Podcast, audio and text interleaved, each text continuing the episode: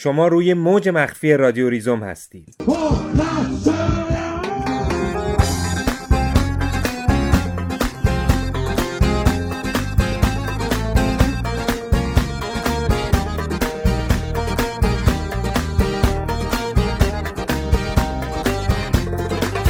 مبارزه مسلحانه به روش سعید حجاریان یا مبارزه مسلحانه به سیاق بیژن جزنی؟ روشنفکران آزادیخواه یا روشنفکران تروریست؟ احزاب راست مدرن در خدمت اقتصاد آزاد یا گروه های چپ عقب مانده برخواسته از حاشیه ها اینها سوال هایی هستند در مهنامه شماره 41 همراه با ویژنامه‌ای به مناسبت چهلمین سالگرد قتل بیژن جزنی.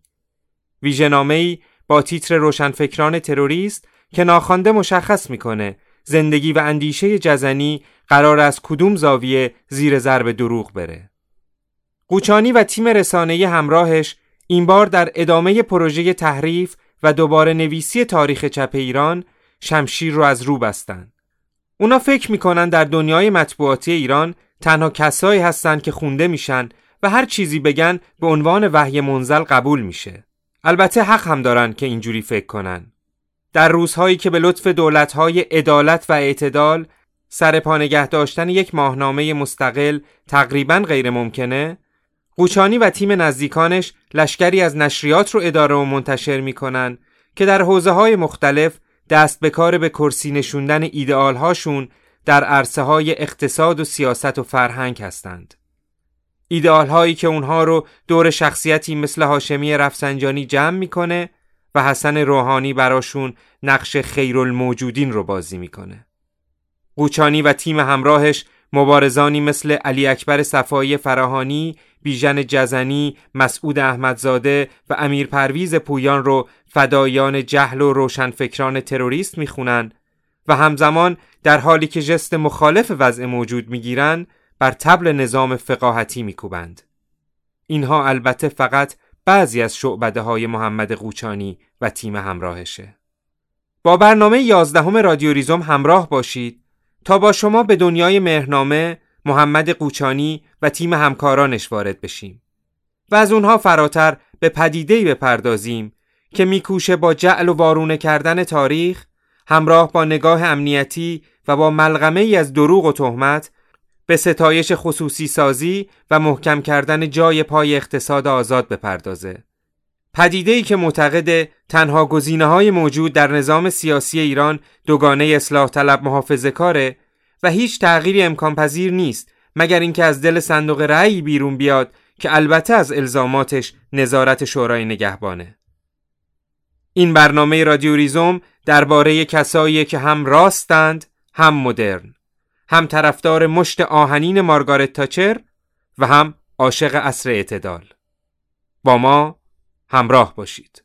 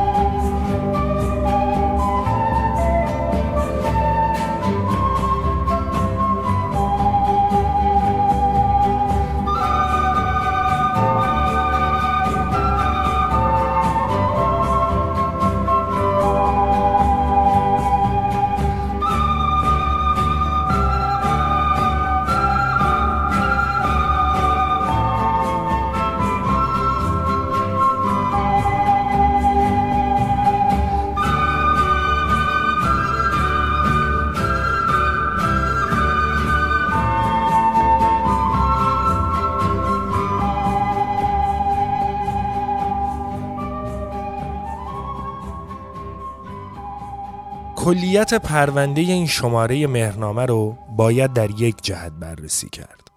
سیاست زدایی از خیابان، گره زدن چپ با تروریسم و پوپولیزم، قرار دادن انقلاب 57 در برابر شرر جنبش مسلحانه و تمرکز بر خصلت‌های خرد برجوازی جزنی از جمله بینامتنی‌های ایزگم کرده در این پرونده هستند.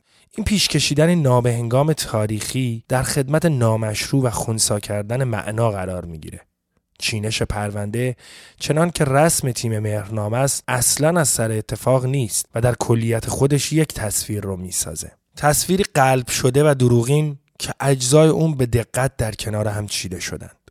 ابتدا انوش صالحی از توجه ویژه بیژن جزنی به زندگی می نویسه و تلاش می‌کنه اون رو با یک بار ارزشی مثبت در تقابل با بقیه مبارزان سیاسی اون زمان و به طور مشخص در تقابل با اعضای دیگه چریک های فدایی قرار بده. بعد گفتگوی انجام گرفته با مازیار بهروز که پژوهشگر مورد علاقه تیم قوچانیه. و این بار استثناا اون چیزی رو نمیگه که مهرنامه دوست داره بشنوه بعد کمکاری بهروز رو هوشنگ ماهرویان جبران می‌کنه بعد از ماهرویان فرخ نگهدار میاد تا بخشی از گفته های ماهرویان رو مستند کنه بعد روزبه کریمی با یک ژست چپ یکی از مطالب دوران چپ بودنش رو با افزوده های منتشر می‌کنه که خواننده در ادامه مصاحبه گذشته متوجه بشه جزنی حتی وقتی از حق می نویسه با ارزش های لیبرالی گردانندگان مهرنامه در تضاده حسین میرزایی از تضاد بین جزنی با مسعود احمدزاده و امیر پرویز پویان می نویسه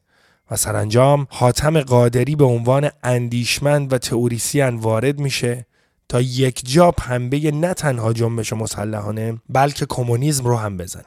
تمام این پرونده تهیه شده تا نشون بده حتی اون روشن فکر هنرمندی که به فکر زندگی و تجارت بوده هم در نهایت متأثر از یک ایدولوژی شیطانی چیزی بیشتر از یک تروریست نبوده.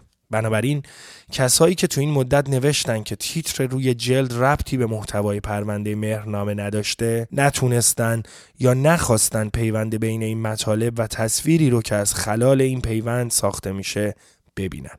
در بین این نوشته ها اما دو تاشون واجد خصلت که خوب بیرونشون بکشیم و مفصلتر بررسیشون کنیم.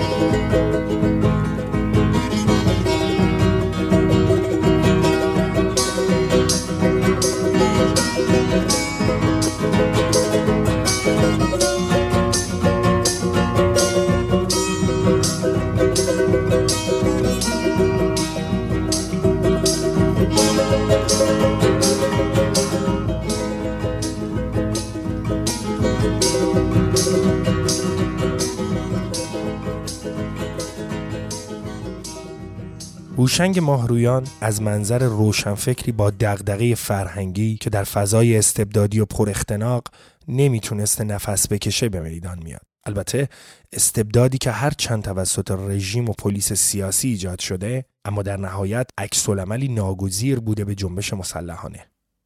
جنبشی که باعث شده فضای جامعه پلیسی بشه و حضرتشون دیگه نتونن با خیال راحت کتاب بخونن و از نظرات و چالش های جدید چپ مثل Monthly Review، سویزی، مکداف، New Left، پولانزاس، بتلهایم و Gang of Four مطلع بشن. واقعیت اینه که ماهرویان به دنبال تریبونی میگشته که خاطراتی مغشوش پر از اتهام و تحلیلایی بی سر و ته درباره جنبش فدایی رو بیان کنه. تحلیلایی از این دست که اشرف رکورد شنای کرال پشت داشت و من رکورد شنای قورباغه. شنای قورباغه شنای آرام و مداومی است و شنای کرال پشت شنای چریکی. شالاپ و شلوپ بسیار دارد اما 200 متر بیشتر نمی‌توان شنا کرد. اما با شنای قورباغه می شود تا دورهای دریا شنا کرد. که مثلا باورمون بشه هوشنگ ماهرویان در عرصه سیاسی تا دورهای دریا شنا کرده. یا در تشریح فضای سیاسی دهه پنجاه شمسی میگه اشرف یک ورزشکار بود. فقط ازوله بیرون می‌داد. ما کتاب دستمان بود و او به ما می‌گفت اینها روشنفکر سوسول هستند. اینها بدون هیچ دخل و تصرفی عینا تحلیل های آدمیه که قرار تیتر روی مجله رو تئوریزه بکنه و از نسبت تروریسم و مارکسیزم بگه. ماهرویان در طول این مصاحبه بارها و بارها آشکار و روشن تاریخ رو تحریف کرده. و مصاحبه کننده که از غذا یکی از خبرنگارای ثابت گروه تاریخ مهرنامه است و معمولا هم مصاحبه با هارترین عناصر ضد چپ رو بر عهده داره حتی انقدر اطلاعات نداشته که سوالات درستی تر کنه. یا وقتی ماهرویان چرند میگه مچش رو بگیره. مصاحبه کننده اینقدر پرته که در پیاده کردن مصاحبه اغلب اسمها رو اشتباه متوجه شده چون هرگز به گوشش هم نخورده بودن. مثلا عباس سورکی رو نوشته عباس سوروکی. یا مشعوف کلانتری رو نوشته شعوف کلانتری یا بتلهایم رو نوشته بتنهایم و ناصر آقایان رو نوشته ناصر آقازاده اما برگردیم به خود مصاحبه ماهرویان چند بار و به مناسبت مختلف میگه که گروه جزنی زیا ظریفی با تشکیلات تهران حزب توده ارتباط داشتند. قصد ماهرویان از تکرار این مسئله روشنه. تشکیلات تهران حزب توده تشکیلاتی بود ساواک ساخته و ماهرویان با تکرار این حرف می‌خواد نشون بده همه چیز گروه جزنی تحت کنترل ساواک بود.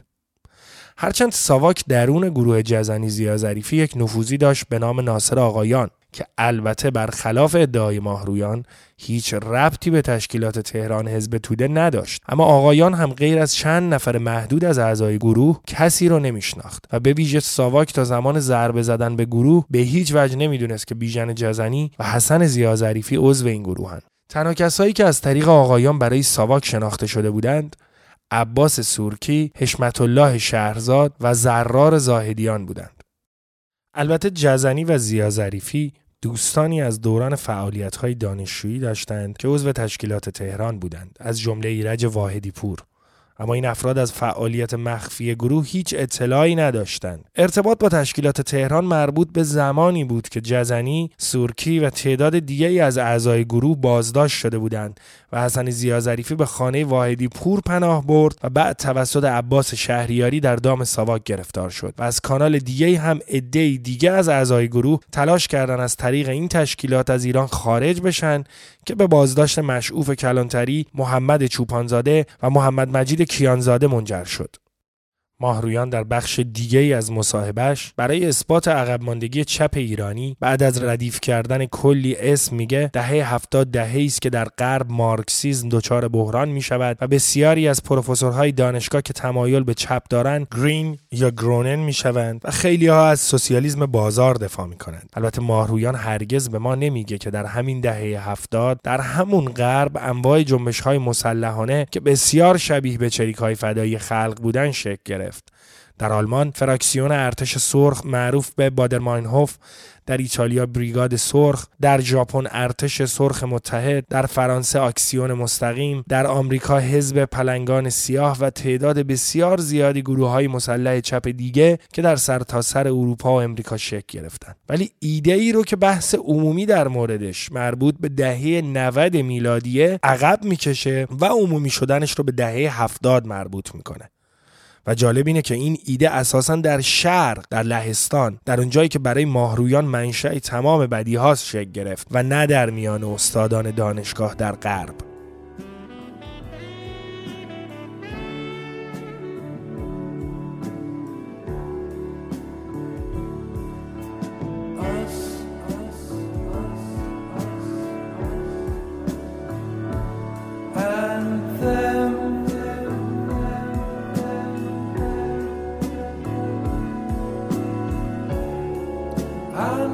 of.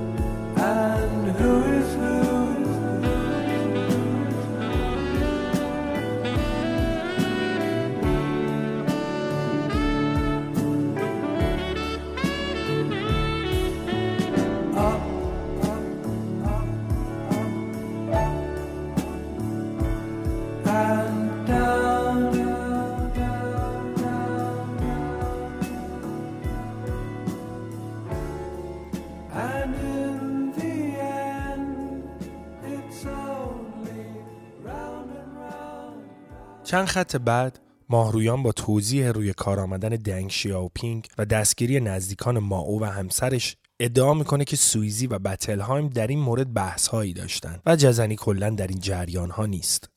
خب این ادعا رو بررسی کنیم.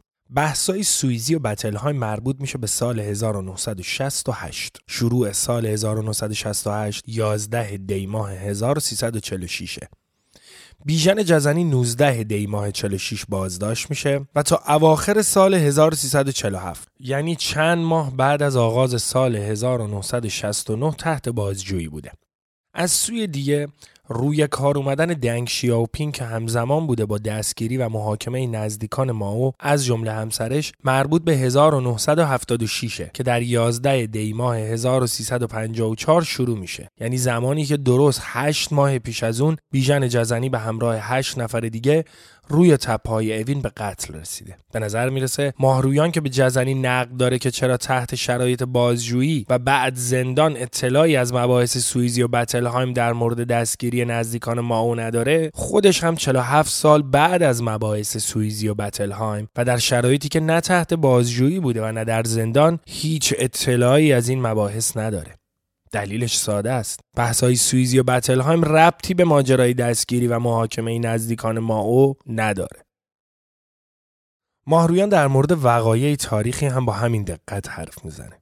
مثلا وقتی میگه رادمنش برکنار شد و نیروی رادیکالتری مثل نورالدین کیانوری جانشین اون شد فراموش می‌کنه بین برکناری رادمنش و جانشینی کیانوری یک فاصله 8 ساله وجود داره و در این 8 سال ایرج اسکندری دبیر اول حزب توده ایران بوده. یا در جای هول میشه و رد تئوری بقا رو به مسعود احمدزاده منتسب می‌کنه که در واقع تئوری امیر پرویز پویان بوده. یا مدعی جدایی بین مجاهدین خلق و چریک های فدایی خلق در زندان بعد از بازداشت وحید افراخته میشه. در حالی که اتفاقا وقتی فتوای نجس پاکی توی زندان صادر شد مجاهدین خلق اون رو نپذیرفتن و حاضر نشدن سفرهاشون رو از شریکای فدایی جدا کنن. و بعد وقتی حسابی دشت رو خالی می‌بینه ادعا می‌کنه به نظر من بحث هایی که ما در زندان راه انداختیم درباره این موضوع که روشنفکر وظیفش این است که کار فرهنگی انجام دهد و از شکنجه و ساواک انتقاد کند. نه اینکه برود ساواکی را بکشد اثر خودش را گذاشت. منتها با کمال تأسف کسی که از هم دانشگاهی بودن با فرخ نگهدار و حمید اشرف و همبند بودن با تاهر احمدزاده و یک نظر دیدن بیژن جزنی توی مراسم تختی نگذشته بالکل فراموش می‌کنه که از این ما اسمی بیاره تا خواننده احیانا متوجه بشه غیر از هوشنگ ماهرویان چه کسایی عضو این ما بودند. و بدشانسی دیگه تاریخ نویس جائل ما اینجاست که حتی نیروهایی که مشی چریکی رو رد کردن هرگز از منظری که ماهرویان میگه این کار رو نکردن. بلکه معتقد بودن توی مشی چریکی نیروی مبارز از توده مردم جدا میشه حتی یک خط وجود نداره که محملاتی نظیر انتقاد از ساواک و شکنجه و کار فرهنگی دلیل مخالفت با مشی چریکی بوده باشه. به هر حال اون کسی که در این جریان ها نبوده و از اونها اطلاعی هم نداره کسی نیست غیر از شخص شخیص هوشنگ ماهرویان درست به همون اندازه که وقتی چندین و چند بار مدعی میشه بیژن جزنی اون هم به سراحت در جزوه آنچه یک انقلابی باید بداند نوشته فئودالیزم خوبه و سرمایداری بد یا از فئودالیزم دفاع کرده حتی فکر هم نکرده که کل این جزوه حتی سی صفحه هم نمیشه و احیانا ممکنه کسی بره و این جزوه رو بخونه و متوجه بشه که ماهرویان با وقاحت تمام تو چشم خواننده های مصاحبه و مصاحبه کننده بی اطلاع زل زده و دروغ به این بزرگی سرهم کرده. تمام جنبست نقد ماهرویان در تیتر مطلب خلاصه میشه. جایی که معتقد بیژن جزنی و حسن زیازریفی تودهی رادیکال بودند. و تمامی تحلیلا به کوچه بنبستی ختم میشه که عضویت پیشینی جزنی و ظریفی در سازمان جوانان حزب توده دلیل این مدعا فرض میشه. وقتی مصاحبهگر درباره تاریخ سی ساله و انتقادهای جزنی از حزب می‌پرسه با یک من چنین چیزی ندیدم سر و ته این تحلیل به هم دوخته میشه. در جایی از مصاحبه بعد از سوال پس دلیل انتقاداتی که در مقاله هایی مثل مارکسیزم انقلابی به حزب توده دارد چیست؟ ماهرویان در یک خط درباره انتقادات جزنی جزنی نسبت به عملکرد حزب توده در کودتای 28 مرداد اشاره گذرایی می‌کنه و کل پاراگراف بعدی به مصطفی شعایان، ارسلان پوریا و نسبت لنین و استبداد روسی و پوتین می‌پردازه و در پاسخ به سوالی در مورد دلایل پذیرش نظرات بیژن جزنی توسط سازمان چریک های فدایی یک خاطره از این تعریف می‌کنه که یکی به مراسم سالگرد مصدق اومده بود و می‌خواست خلیل ملکی رو کتک بزنه. پس واقعا دلیل وجود چنین مصاحبه بی سر و تهی در این شماره مجله چیه؟ مسئله تقلیل مبارزه به امری نالازم، سردرگم و بدون زمینه عینی و تئوریکه. در جای جای مصاحبه تاکید میشه که مسعود احمدزاده کتابش رو از روی دست رژی دبره نوشته جزنی درک آقای مصاحبه شونده که واقعیت عینی فرض شده رو از تأثیرات اصلاحات ارزی در ایران نداشته و معتقد بوده فئودالیسم بهتر از سرمایه‌داریه. نزهت روحی آهنگران فقط به این دلیل به مبارزه مسلحانه روی آورده که اثر شایعه های مبنی بر اینکه با پلیس همکاری می‌کنه رو از بین ببره. حمید مومنی هم همینطوری بیخودی رادیکال میشه. تمام شخصیت هایی که ماهرویان از تاریخ فراخوانی می‌کنه مارکس نخونده مارکسیست شدند. حتی لنین وقتی ماخ رو نقد می‌کنه نمی‌دونه چه چیز رو نقد می‌کنه. همه و همه بجز خود آقای ماهرویان. و این چیزی شبیه بیان کمدی تراژیک از دورانیه که در اون خوندن کتاب مادر ماکسیم گورکی و اصول مقدماتی فلسفه احکام سنگین قضایی و دادگاه نظامی در پی داشته. تصور جامعه ای که آقای ماهرویان ارائه میده جامعه ای که در اون مجله Left Review در محیط آکادمیک وجود داره و جوانانی رادیکال و بی سواد ایشون و رفقاشون رو از چنین چشمه لایزالی محروم کرده بودند و برچسب سوسول بهشون زده بودند و تمرکزشون رو به هم می‌زدن. در این جامعه دلیل وجودی خشونت پلیس بهروز دهقانی داد میشه که صرفا در یک جمله کوتاه زیر شکنجه ساواک مرد. ایشون کشف کردن که در چنین جامعه ای و تحت یک مبارزه مداوم و خشن پلیس سیاسی همیشه یک قدم از اپوزیسیون جلوتره. و وا عجبا. غیر از مطلب ماهرویان مطلبی با نام رضا احمدآبادی که البته تلویحا پیاده شده مصاحبه با فرخ نگهدار در مجله وجود داره. زاویه نگهدار با واقعیت البته از جنس دیگه ای جزنی که نگهدار معرفی می‌کنه نه در نقش باز تولید خشونت و نه در چرایی مبارزه.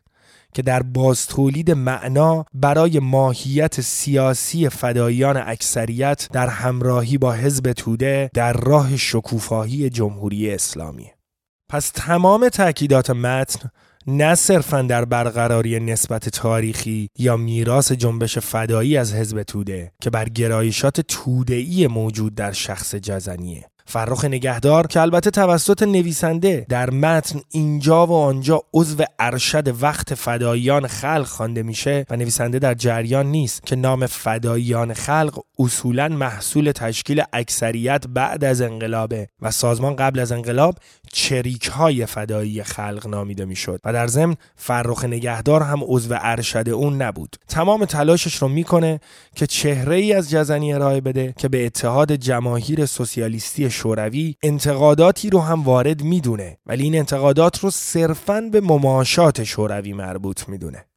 واقعیت اینه که تمام تلاش نگهدار خاکپاشی بر روی واقعیتی غیر قابل این کاره واقعیت گسست قاطع چریکای فدایی خلق و شخص بیژن جزنی نه تنها از باورها و تحلیلهای حزب توده بلکه از سبک کار و فرهنگ سیاسی حزب توده. بیژن جزنی درباره مشی سیاسی و کار توده‌ای می نویسه مادامی که اختناق و قهر ضد خلقی به شدت از جانب دستگاه حاکم اعمال می گردد مادامی که هیچ عامل بازدارنده ای در مقابل این قهر ضد انقلابی وجود ندارد علا رغم رشد فزاینده طبقه کارگر که نشانه رشد عوامل عینی است نباید انتظار رشد و گسترش جنبش های خودانگیخته کارگران و زحمتکشان را داشته باشیم.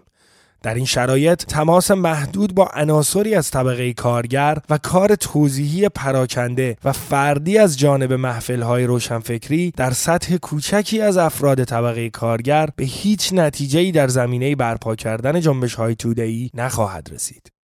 اما نگهدار حرفهای خودش رو منصوب به بیژن جزنی بیان می‌کنه تا جنبست رهایی بخشی از جزنی که معرفی میشه وجود نداشته باشه. در واقع این جزنی نیست که دیگران رو مارکسیست کتابی می‌خونه. این صدای فرخ نگهداره که تو تمام سالهای بعد از انقلاب مشغول توجیه تمام تئوری ها و حرکات گام به گام به سوی قبله سوسیالیستی موجوده. این صدای نگهداره که تاکید بر دوگانه قطبی داره که به جریان و جنبش فدایی در آستانه انقلاب نسبت میده. در واقع مایی می‌سازه که مسئولیت مستقیم منش توی بزرگی واقع در سایه بمونه.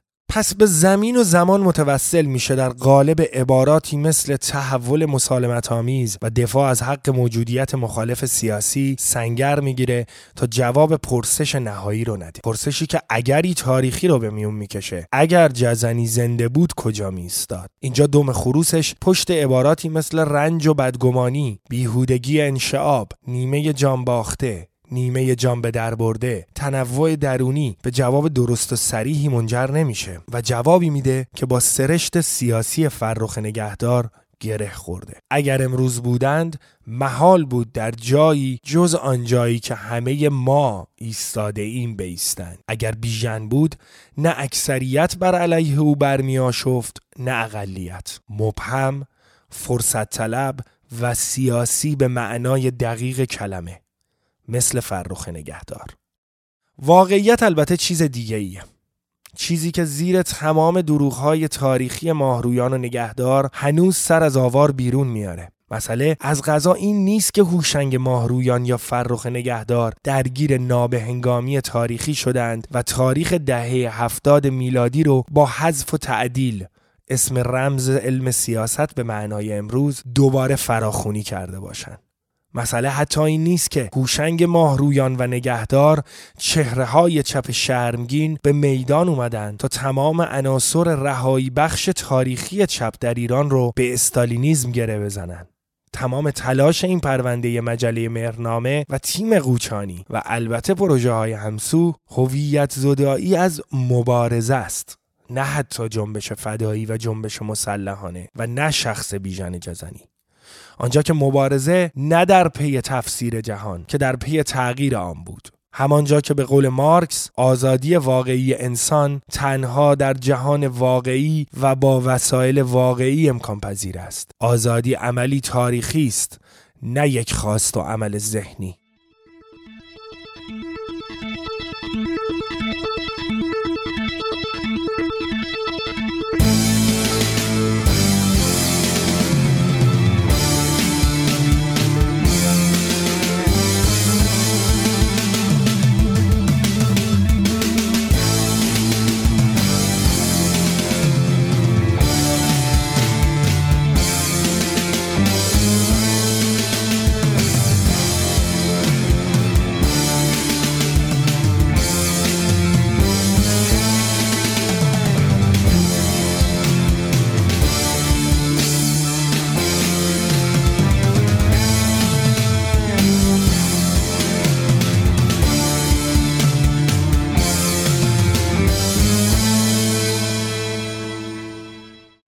محمد کوچک بود و به عنوان فعال دانشجوی دانشگاه آزاد تلاش می‌کرد توی نشریه اسرمای سازمان مجاهدین انقلاب اسلامی مطلب بنویسه تا سری تو سرا در بیاره هرگز فکر نمی‌کرد همزمان با گرایش بخشی از چپ سنتی درون حکومت جمهوری اسلامی به جایگاه سردبیر اصلی ترین ارگان جریان نئولیبرال رسمی عروج کنه. داستان قوچانی اما از عصر ما شروع نشد.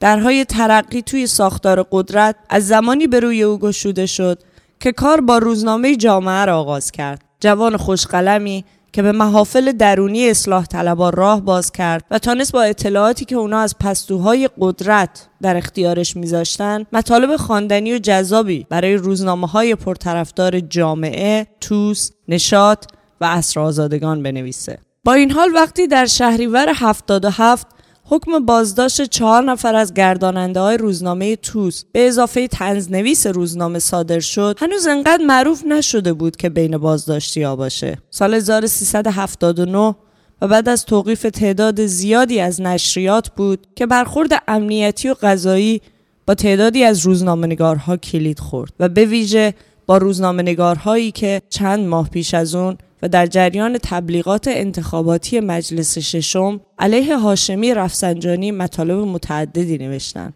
و اکبر گنجی بهشان لقب نهزت نقد قدرت را داد. محمد قوچانی یکی از این روزنامه نگارا بود که بازداشت شد و هرچند بعد از 36 روز از زندان آزاد شد اما در همون دوره بود انگار که متوجه مذرات نقد قدرت شد. قوچانی نامه ای از داخل زندان نوشت که توی روزنامه کیهان چاپ شد و از تندروی های خودش عذرخواهی کرد و با مقامات مسئول عهد بست که دیگه این تندروی ها رو تکرار نکنه. گرچه بعدها قوچانی گفت که این نامه رو تحت چه فشاری نوشته اما هرگز اون عهدی که با مقامات مسئول بسته بود فراموش نکرد. یک سالی بعد از زندان و زمانی که قوچانی به واسطه ازدواج با مریم باقی دختر امادالدین باقی با خانواده اصلاح طلبان نسبت خونی پیدا کرده بود محمد عطریانفر و حزب کارگزاران سازندگی یعنی کسایی که قوچانی توی اون نهزت نقد قدرت حسابی بهشان تاخته بود زیر بال پرش گرفتن و بردنش توی مؤسسه همشهری. و این آغاز دورانی بود که بعد از اون محمد قوچانی هرگز بدون نشریه نماند.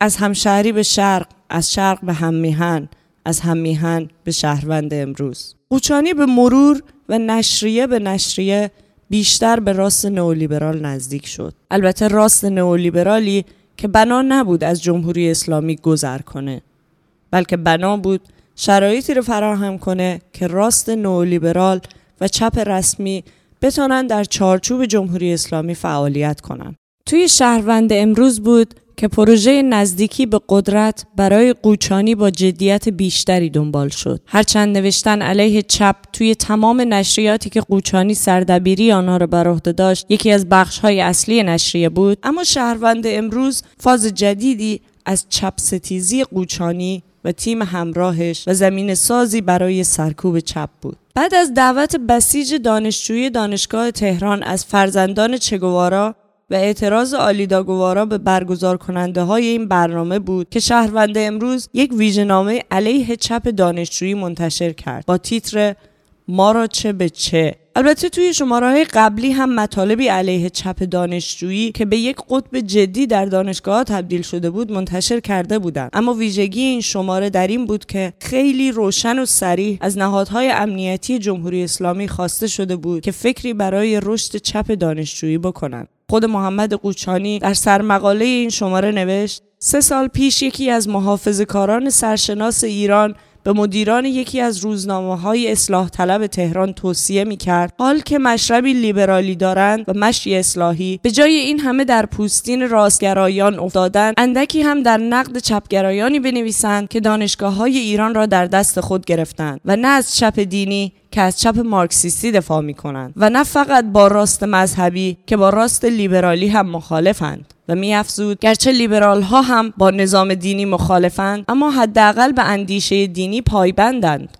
اکنون زمان آن است که محافظ کاران و لیبرال ها دست کم در نقد کمونیست ها متحد شوند. امروز اما همان محافظ کار سرشناس مدیر عالی رتبه دولتی است که رئیس آن برای بزرگداشت ارنست و چگوارا در تهران پیام میفرستد. تا چریک های مسلمان با چریک های کمونیست قیاس و دانشکده های ایران میزبان فرزندان چگوارا شوند و این گونه است که التقاط جدید متولد می شود شاید ضروری است که محافظ کاران سرشناس از جمله همان مقام عالی رتبه دولت فعلی این بار مانع از تکرار فاجعه شوند تا التقاط جدید نفاقی تازه نسازد. و اکبر منتجبی معاون سردبیر شهروند امروز از قول یک دانشجوی گمنام نوشت مگر آقای خورمشاد در هفتم مرداد 86 نگفته بود که با تفکرات چگواریستی و چپ جدید در دانشگاه ها مقابله نرم شود؟ پس این تسامح از کجا می آید و چرا یک طرفه؟ به فاصله کمتر از دو ماه دهها دانشجوی فعال چپ در دانشگاه های تهران، مازندران، اصفهان، شیراز، تبریز، یزد، مشهد، کرمانشاه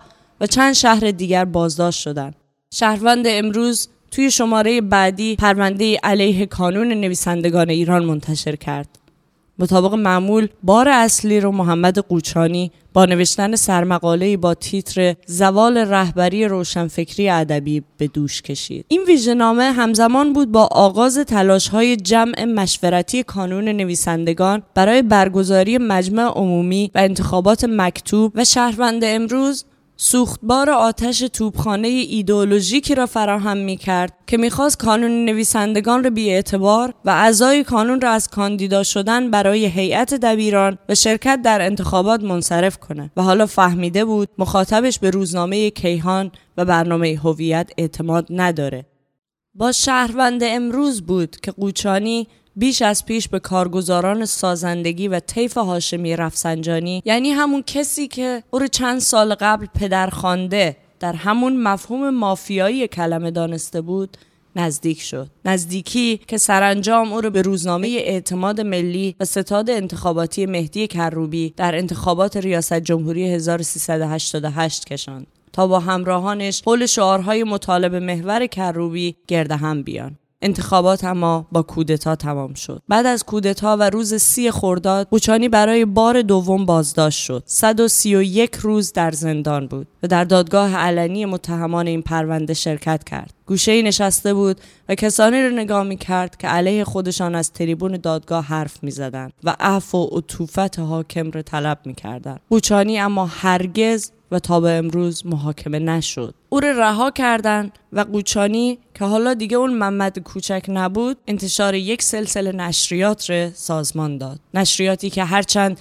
اسم اون توی همشان نیست اما رد او میشه توی همشان دید. نشریاتی تحت سردبیری همراهان وفادارش توی نشریات قبلی با هیئت تحریریه هایی که اغلبشان پرورش های تیم مطبوعاتی و سیاسی قوچانی هن. از مهرنامه و اندیشه پویا و تجربه تا تجارت فردا و دنیای فوتبال. یکی نوشته بود قوچانی اگه یک بار دیگه زندان بره با مجوز تلویزیون بیرون میاد. و این حرف دور از واقعیت نیست. وقتی پیشخان روزنامه فروشی ها با نشریاتی پر شده که به نوعی ربطی به قوچانی و تیمش دارن. هرچند مجموعه حاکمیت ترجیح میده تیم قوچانی روزنامه منتشر نکنه اما امکانات وسیعی در اختیار این تیم قرار داره تا به عرفی شدن جمهوری اسلامی در چارچوبی که ماهیت جمهوری اسلامی امکان اون رو میده کمک کنن. اونا آمدن که با شکل دادن به راست نئولیبرال رسمی راست نئولیبرالی که هرچند سکولاره اما از سوی حکومت به رسمیت شناخته شده با در اختیار گرفتن تمام امکانات راست نئولیبرال در داخل کشور در عین وفاداری به حکومت جمهوری اسلامی جریان راست نئولیبرال سرنگونی طلب را به حاشیه برانند اونا یکی از بالهای مهم دولت حسن روحانی و پروژه دولت روحانی هن. بیخود نیست که یک سال بعد از روی کار آمدن دولت روحانی حزب کارگزاران سازندگی خودش را بازسازی می‌کنه و به صحنه برمیگرده و این بار در شورای مرکزیش کسی عضو که بناس برنامه های بزرگتری رو پیش ببره. کسی به نام محمد قوچانی.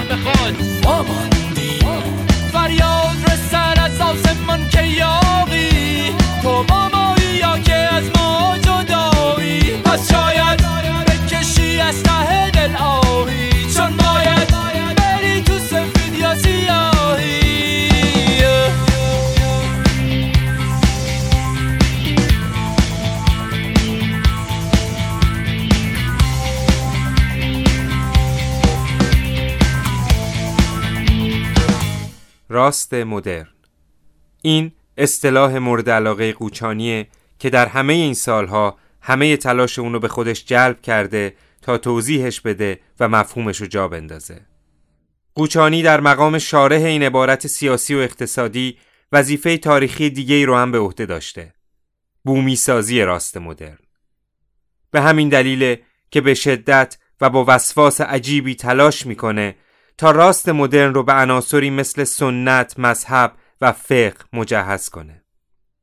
در دفاع از سنت به تجدد شک کنه، برای مذهب مقابل سکولاریسم سینه سپر کنه و در متح فقه و فقیه روشنفکری دینی و عرفان رو به زمین سازی برای استبداد متهم کنه.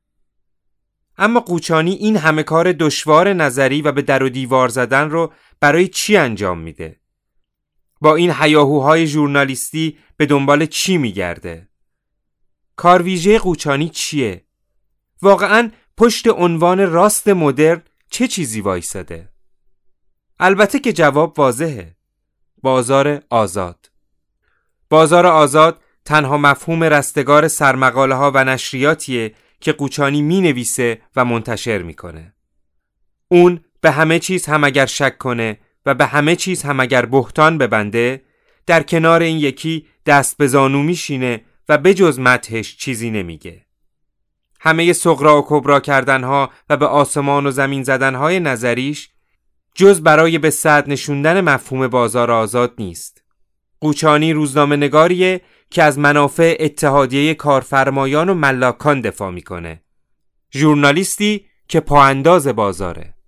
بله، خود قوچانی هم به خوبی می‌دونه که راست اهم از سنتی و مدرن قبل از اینکه اصطلاحی مربوط به سنت و فقه و جامعه شناسی باشه مفهومی مربوط به نوعی مناسبات اقتصادی که اسمش نظام بازار آزاده. نظامی سرمایهدار که در اون اصل بر مالکیت خصوصی بر ابزارهای تولیده. این جوهره و اساس اون چیزیه که سرمایهداری نامیده میشه.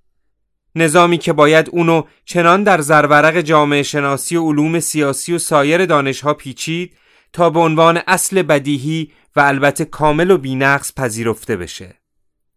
کاری که قوچانی مشغول انجام دادنشه ادامه بومی و ایرانی اسلامی جامعه شناسی بورژوای قرن 18 و 19 همه که سرمایداری رو در خواستگاه اولیش با جا انداختن مفاهیمی مثل حق مالکیت خصوصی، اصالت آزادی فردی و لیبرالیسم مشروعیت میبخشید. و قوچانی می‌خواد در جامعه ای با معلفه های دینی همون کار رو با کمک گرفتن از مفاهیمی مثل فقه و اجتهاد انجام بده. البته قوچانی آدم باهوشیه. اون به درستی فهمیده که عناصر اولیه رشد و تثبیت بورژوازی و سرمایهداری در اسلام وجود داره و به درستی میگه که اقتصاد آزاد را در اسلام می‌توانیم بپذیریم. او اتفاقا برخلاف راستهای ضد مذهبی که با چشمندی می‌خوان سوسیالیسم و مارکسیسم رو به اسلام و تشیع بچسبونن و به خیال خودشون ریشه مذهب و مارکسیسم رو با هم بزنن اونقدر باهوش هست که بدون جعلیاتی مثل اینکه اسلام و مارکسیسم هم خوانند و به رشد هم کمک میرسانند بیشتر از اون که بتونه پروژه چپستیزی رو به سرانجام برسونه تثبیت و عروج سرمایهداری رو در ایران به تعویق میندازه. بنابراین قوچانی از منظر درستی مسئلش رو طرح می‌کنه و از این جهت برخلاف سایر دستراستی های ایرانی که در سمت اپوزیسیون نظام قرار گرفتن نه تنها بر طبل مذهب ستیزی نمیکوبه که شریعت و فقه رو پیش شرط تحقق پروژش می‌دونه. از این جهت اون یه محافظه کار دستراستی واقعبینه که هیاهوی رقبای دستراستیش رو درک نمی‌کنه. اون چه برای اون شرطه بازی در زمین اکنون و موجوده. به ساختارها دست نزنید. این می‌تونه شعار قوچانی باشه و البته اون به درستی در جایی قرار داره که هر گونه اپوزیسیون بازی دستراستی با نظام مستقر در ایران رو کاری احمقانه و آب به آسیاب استبداد ریختن و عروج دوباره چپ سنتی و مدرن و راست سنتی می‌دونه. قوچانی اونقدر واقعیه که سراحتا میگه باید محتوای فلسفی لیبرالیسم رو به این دلیل که با مذهب نمی‌خونه دور ریخت و به محتوای سیاسی و اقتصادی لیبرالیسم بسنده کرد. عبارت مسلمان آزادیخواه رو مناسبتر از مسلمان لیبرال می‌دونه و توی جای دیگه می نویسه من فکر می کنم که عبارت لیبرال دموکرات مسلمان یک واژه سریح و روشن و زدن به قلب حریفیه که میگه ما سوسیال دموکرات مسلمان هستیم. به هر حال نزاع اصلی برای قوچانی نزاع بین لیبرال ها و سوسیالیست هاست و البته چه نزاعی بنیادی تر از این به نظر می‌رسه راست مدرن عنوان دقیقی باشه هرچند در تقسیم بندی رایج فعلی گروههایی مثل مجمع روحانیون مبارز و سازمان مجاهدین انقلاب اسلامی چپ نامیده میشن اما نباید فراموش کرد که این گروه ها صرفا جناه چپ نظام سیاسی هستند که سرتاپای ماهیتش رو احکام و انگاره ها و ایدئولوژی راست در بر گرفته. اگرچه این واقعیت در پروپاگاندای چپ ستیزانه رسانه های مینستریم گفته نمیشه. اما این سهلنگاری در نامگذاری طیف های سیاسی نباید از دید روزنامه نگاری مثل قوچانی پنهان باشه کما اینکه در جای هم اشاره می‌کنه که پروژه اصلاحات که اونو منتصب به چپ مدرن می‌دونه امروز بیش از هر زمان دیگه‌ای به ضرورت نظام اقتصادی بازار آزاد پی برده.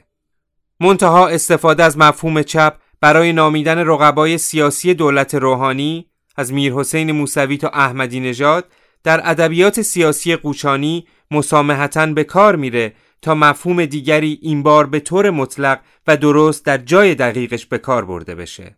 راست مدرن.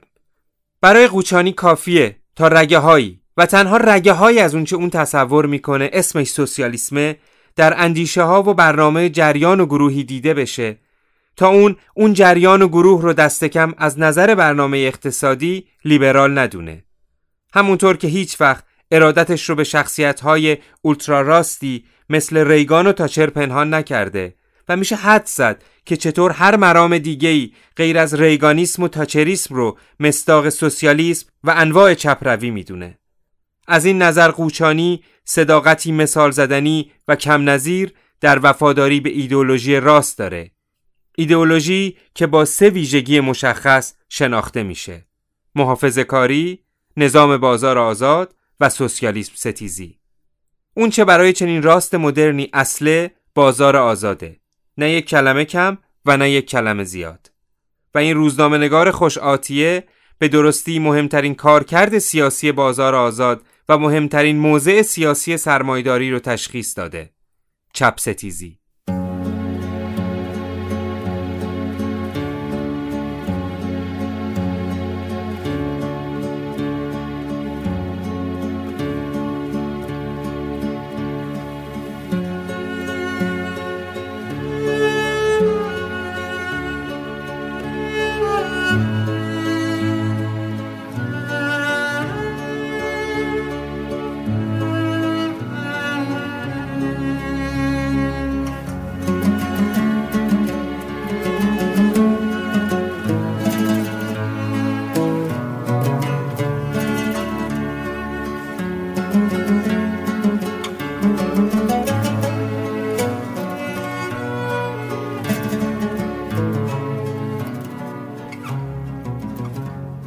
دروغ ها و شعبد بازی های قوچانی از اینجا به بعده که گل می‌کنه. تا اینجا اون حق داشت که برای مطلوب سیاسی و اقتصادیش نظریه سازی و نظریه بافی کنه. هرچند بیرا هم نمیگه وقتی مبانی سرمایهداری و بازار آزاد و لیبرالیسم اقتصادی رو با فقه و شریعت سازگار می‌بینه. اما وقتی نوبت به روایتهاش از سوسیالیسم و چپ ها می‌رسه خاک در چشم حقیقت میپاشه. به عینه میشه دید وقتی از فرودستان و حاشیه نشین ها حرف می‌زنه چطور مثل یک بورژوهای تمام ایار دماغش رو می‌گیره و روش رو برمیگردونه. قوچانی ثابت کرده که در برخورد با دشمنان ذاتی بازار آزاد از سایر دوستای دست راستیش یه سر و گردن بالاتره. دوستای دست راستیش که شب و روز مشغول تقدیس اصول نوشته و نانوشته سرمایداری و نظام بازار آزادند و از طرف دیگه به ضرورت مخالفت خونی با سیستم سیاسی حاکم بر ایران و تاکتیک همراهی با توده فرود است ریاکارانه فلان خبر مربوط به جامعه کارگری رو هم پوشش میدن و اشک تمساه میریزن دست کم قوچانی این ریاکاری رو نداره و چه چیز بهتر از یک دشمن صادق و مصمم برای سوسیالیسم اما نباید چپ ستیزی قوچانی رو لزوما در ضدیتش با مارکسیست ها و کمونیست ها و تاریخ چپ دید. اون چه در صفحه اول نشریه مهرنامه نقش میبنده فقط باستابی از ضدیت راست مدرن با عرصه هایی که مارکسیست ها اونا رو نمایندگی می‌کنن. فرودستان، حاشیه نشین ها و کارگران. کسایی که متهمان همیشه حاضر به اروج رسوندن پوپولیسمن و قوچانی به نیابت از راستهای مدرن، سنتی، سکولار و مذهبی این اتهام رو در حالی به حاشیه نشینان می‌زنه که چشمش رو بر پوپولیسم طبقه متوسط بسته. بله، قوچانی آگاهانه و برای چاخ کردن چپستیزی حاکم از هر روشی استفاده می‌کنه. دروغ میگه، سقرا و کبرای غلط میچینه و انواع مغلطه ها رو برای زدن چپ ها استفاده می‌کنه و همه اینها رو برای چی انجام میده؟ برای لجن مال کردن فرودستان، برای زدن اتهام به حاشیه نشین ها، برای سرکوب هرچه بیشتر کارگران، به همین سادگی. بله، این چهره راست مدرن که با روی کار اومدن دولت روحانی بر صد نشسته و در حال کوبیدن جاده است. اونچه در نهایت از خوندن این ویژنامه های با کیفیت و نشریات چاپ شده بر کاغذ گلاسه مرغوب در ذهن مخاطب باقی میمونه نه ادعای ریاکارانه بیطرفی نشریه‌ایه که ادعا می‌کنه به هیچ ایدئولوژی وابسته نیست بلکه مشاهده تلاش آگاهانه برای جا انداختن حس انزجار و تئوریزه کردن نفرت از فرودستان و حاشیه نشینانه. به حاشیه رونده شدگان و فرودستانی که زیست طبقاتیشون محصول مستقیم عملکرد اقتصاد خونده هاییه که قوچانی اسمشون رو می‌ذاره اقتصاددانان آزادی خواه اونجا که اولا حاشیه رو نه در برابر مرکز که در برابر متن میشونه. و بعد شورشیان حاشیه و به طور مشخص اسلام شهر تهران و کوی طلاب مشد رو حاکمان جدید معرفی می‌کنه. با این دروغ قوچانی دو کار رو تو امان انجام میده. اول طلب حاشیه نشینان از حاکمیت و قدرت رو به اونها می‌پردازه از این رو که اونها رو به واسطه موجودی به نام احمدی نژاد به حکومت رسیده معرفی می‌کنه و دیگه اینکه قوچانی به این ترتیب ماهیت هر جنبش و شورش مطالبهگر حاشیه نشین رو لجنمال و نتیجه سیاسیش رو به برومدن دوباره احمدی نژاد گره می‌زنه. جالب این که قوچانی اشاره‌ای به علتها و دلایل شورش حاشیه نشینان نمی‌کنه و نقش دولتها و اقتصاد خونده هایی که اونها را آزادی خواه می‌دونه مثل نیلی و طبیبیان و غنی نژاد و نقش برنامه های تعدیل اقتصادی و سرکوب نیروی کار و شکاف های ساختاری و طبقاتی رو در ایجاد تبعیض و نابرابری پنهان می‌کنه. و صرفا می‌خواد که مقدمات جعلیش رو به نتیجه دلخواهش بچسبونه.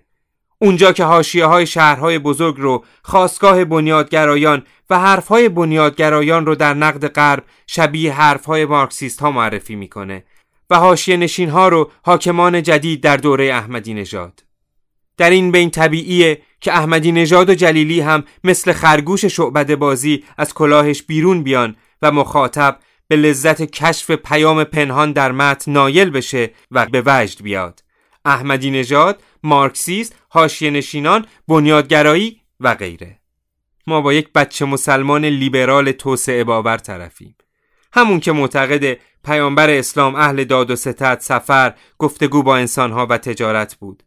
کسی که معتقد مدینت و نبی نمونه است از اونچه که بعدها به عنوان بورژوازی اتفاق افتاد. با کسی طرفیم که دست کم تکلیفش با وضع موجود مشخصه و اونقدر از قدرت و حاشیه امنیت برخوردار هست که رک و راست حرفش رو بزنه. اون با حکومت نه لج می‌کنه و نمی‌خواد که از چنین موجودی مثلا عبور کنه. قوچانی سراحتا می‌خواد که نظام هرچه سریعتر اونچه رو که راست مدرن انحراف در تحقق کامل لیبرالیسم اقتصادی می‌دونه پشت سر بذاره و شریعت رو با لیبرالیسم سیاسی بر سر یک سفره بنشونه.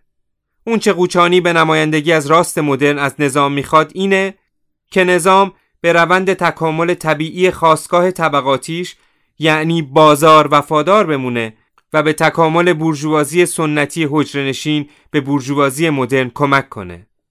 اونچه که اون می‌خواد اینه که دست نامرئی بازار شانس تاریخیش رو در ایران به تمامی پیدا کنه و فارغ از برخی اما اگرهای موجود ادغام بیقید و شرط در سرمایداری جهانی اتفاق بیفته.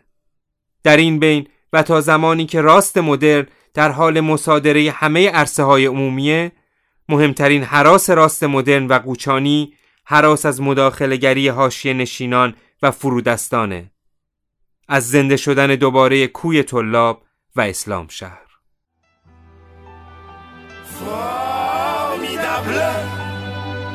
Tu étais formidable, j'étais formidable. Nous étions formidables. Oh bébé, oups mademoiselle, je vais pas vous draguer. Promis juré, je suis célibataire. Depuis hier putain Je peux pas faire d'enfant et bon c'est pas hé reviens 5 minutes quoi. Je t'ai pas insulté Je suis poli, courtois et un peu fort bourré. Mais pour les mecs comme moi Vous avez autre chose à faire hein. M'auriez vu hier J'étais formidable. Formidable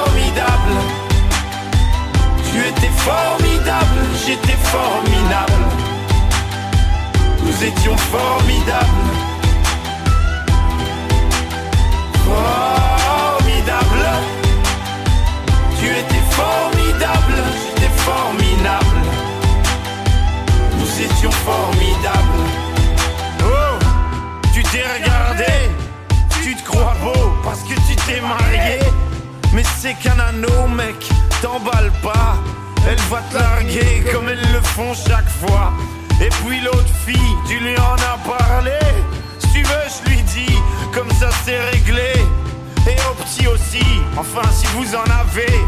Attends 3 ans, 7 ans et là vous verrez si c'est formidable. Formidable.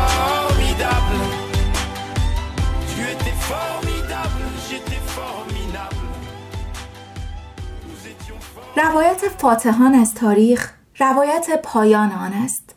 حالان که راوی خود می‌داند که همواره در آستانه تاریخ ایستاده است و اشباه آن قلعه کهن باز خواهند گشت.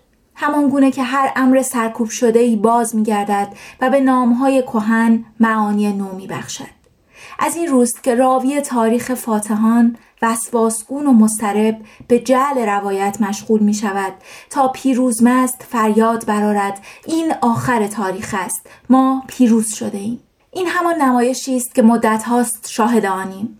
فیگورهایی چون جزنی و دیگران دهها سال پس از مرگشان در اشکال مختلف و با بیطرفی کامل تخریب می شوند و پروژه سیاسی حاکمیت برای حذف صدای مخالفین پیش می رود. بدان معنا که این تخریب حساب شده بیش از آن که متوجه گذشته باشد حال و آینده را نشانه می رود. در طرف مقابل امواجی از خشم، پرخاش و واکنش شکل می گیرد تا از حقانیت این فیگورها دفاع شود. این دفاع در شکل گروهی و فردی گرچه فهمیدنی است اما بخش بسیار کوچکی است از آن کنشی که قرار نیست صرفاً دفاعی و واکنشی باقی بماند ریشه این واکنش های غالبا عاطفی، مسترب و غیر انتقادی را می توان تا حدودی در سرکوب سیستمیک و فقدان سازمانیابی واقعی جست. با این حال می شود به اشکال دیگر رویارویی با روایت جعلی فکر کرد و به موزگیری های پرخاشگر و بیرونی محدود نشد. می شود به افشای اهداف و انگیزه هایی پرداخت که در پس پروژه تخریب پنهان شدند و رسانه و قدرت را همدست یکدیگر کردند. این زمانی رخ می دهد که از چهره خونسا و بیطرف رسانه پرده براندازیم و مکانیسم هایی همچون گزینش، برجسته سازی، حذف و انکار بخش های مختلف واقعیت تاریخی و در نهایت ترسیم روایتی ناقص، مخدوش و مغرزانه از تاریخ را افشا کنیم.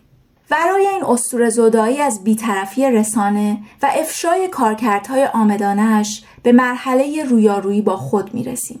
بخش عمده این رویارویی را نوعی پرسشگری معرفتی تشکیل می دهد. پیش از هر چیز لازم است از خود بپرسیم ما از تاریخ چه تعریفی داریم؟ آیا تاریخ همان گذشته است؟ انباشتی از موتون، خاطرات و زندگی است که به معنای زیستی پایان یافته و میراث ما شده اند. آیا از همین روست که میکوشیم آن بخشی از تاریخ را که به خودمان مرتبط می‌دانیم از جعل و تخریب در امان داریم اگر این روی کرد عمده ما به تاریخ نیست پس این هماوایی گسترده و گذرا در مقابله با پروژه تخریب حتی از سوی محافظ کارترین نیروهای چپ از کجا می آید؟ جز این است که چنین روی کردی فیگورها را بدل به سنگواره هایی می کند که روزگاری قهرمانان شریفی بودند و امروز آنقدر مرده و بی صدا هستند که در هر مناسبتی خواسته و ناخواسته از سرمایه نمادینشان مصرف می شود. به شکل قاب عکس هایی در کنگره های سازمان هایی بی ربط بر سر صندوق رأی به سیاست های راستگرا در دست چپگرایان میانه رو در مراسم ها و مناسک های تقویمی و هر از گاهی هم در نبردهای رسانه‌ای و کتاب چهره ها.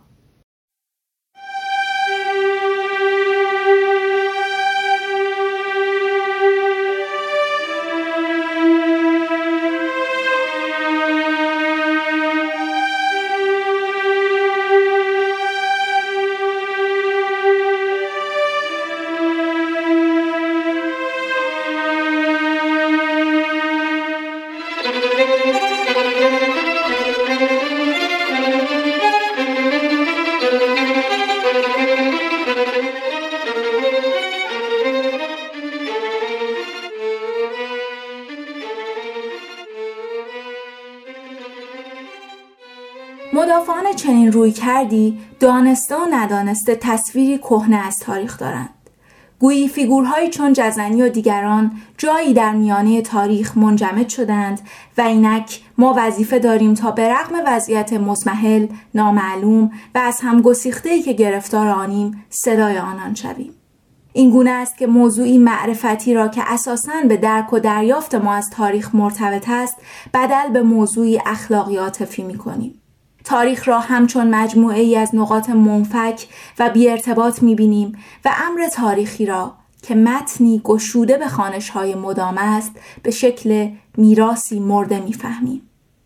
این گونه است که اشباه برای همیشه اسیر قلعه فاتحان میمانند.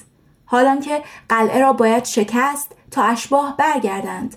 باید به یاد آورد که اشرف، پویان، بهرنگی و جزنی صرفا شهدای درگذشته نیستند و اندیش و عملشان در تاریخ فعلی ما حضور دارد بیان که لازم باشد به شکلی پسینی و واکنشی احیا و ایجادش کنیم. اگر به جای تقلیل تاریخ به گذشته مرده آن را چون ترکیبی از رخدادها و فرایندهای زندهی بفهمیم که به شکلی پویا بر هم اثر می‌گذارند و امروز را می‌سازند به اصلی ترین پرسش می‌رسیم نسبت خود ما با جزنی چیست؟ کجاها با او مرز و گسست داریم؟ فهم تاریخی امور را تا حدودی به بستر زمانی و اجتماعیشان وابسته می کند و از ما می خواهد متون بجامانده از فیگورها را در بستر شکلگیریشان بخوانیم و از مرزبندی و مواجهه انتقادی با گذشته به حراس نیفتیم. چنین کنکاشی مستلزم نوعی آشکارسازی، خداگاهی و خودشناسی است. که در آن خود هم معنایی فردی و هم معنایی جمعی دارد. از دل بازخانی انتقادی متنهای بجامانده است که می توانیم از امکانها پرسش کنیم.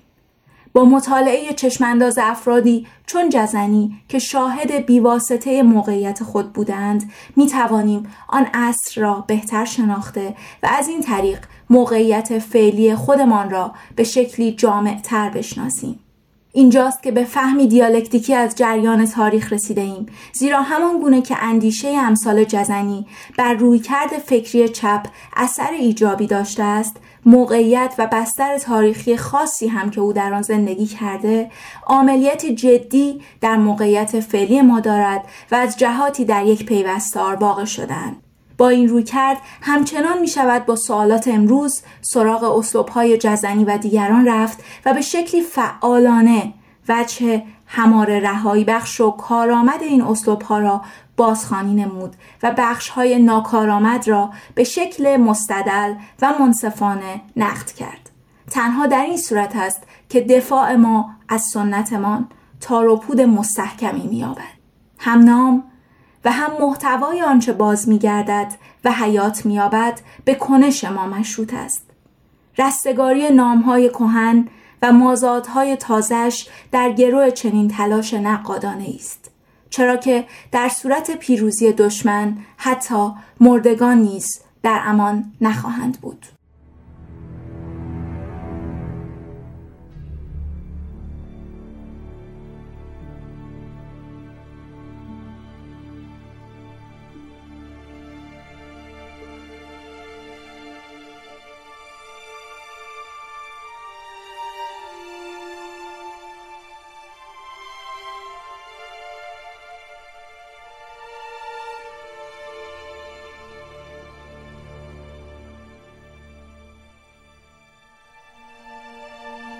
نگاه کن که فروتنان بر درگاه نجابت به خاک می شکند.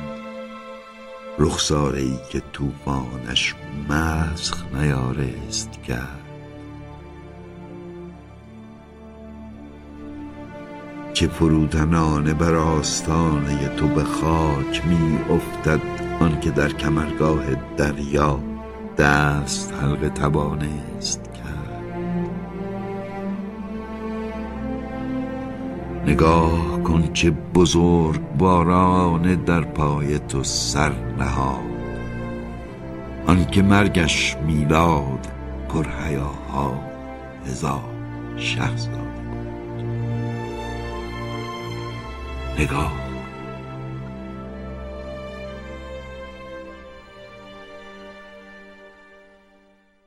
حسن زیازریفی احمد جلیلی افشار.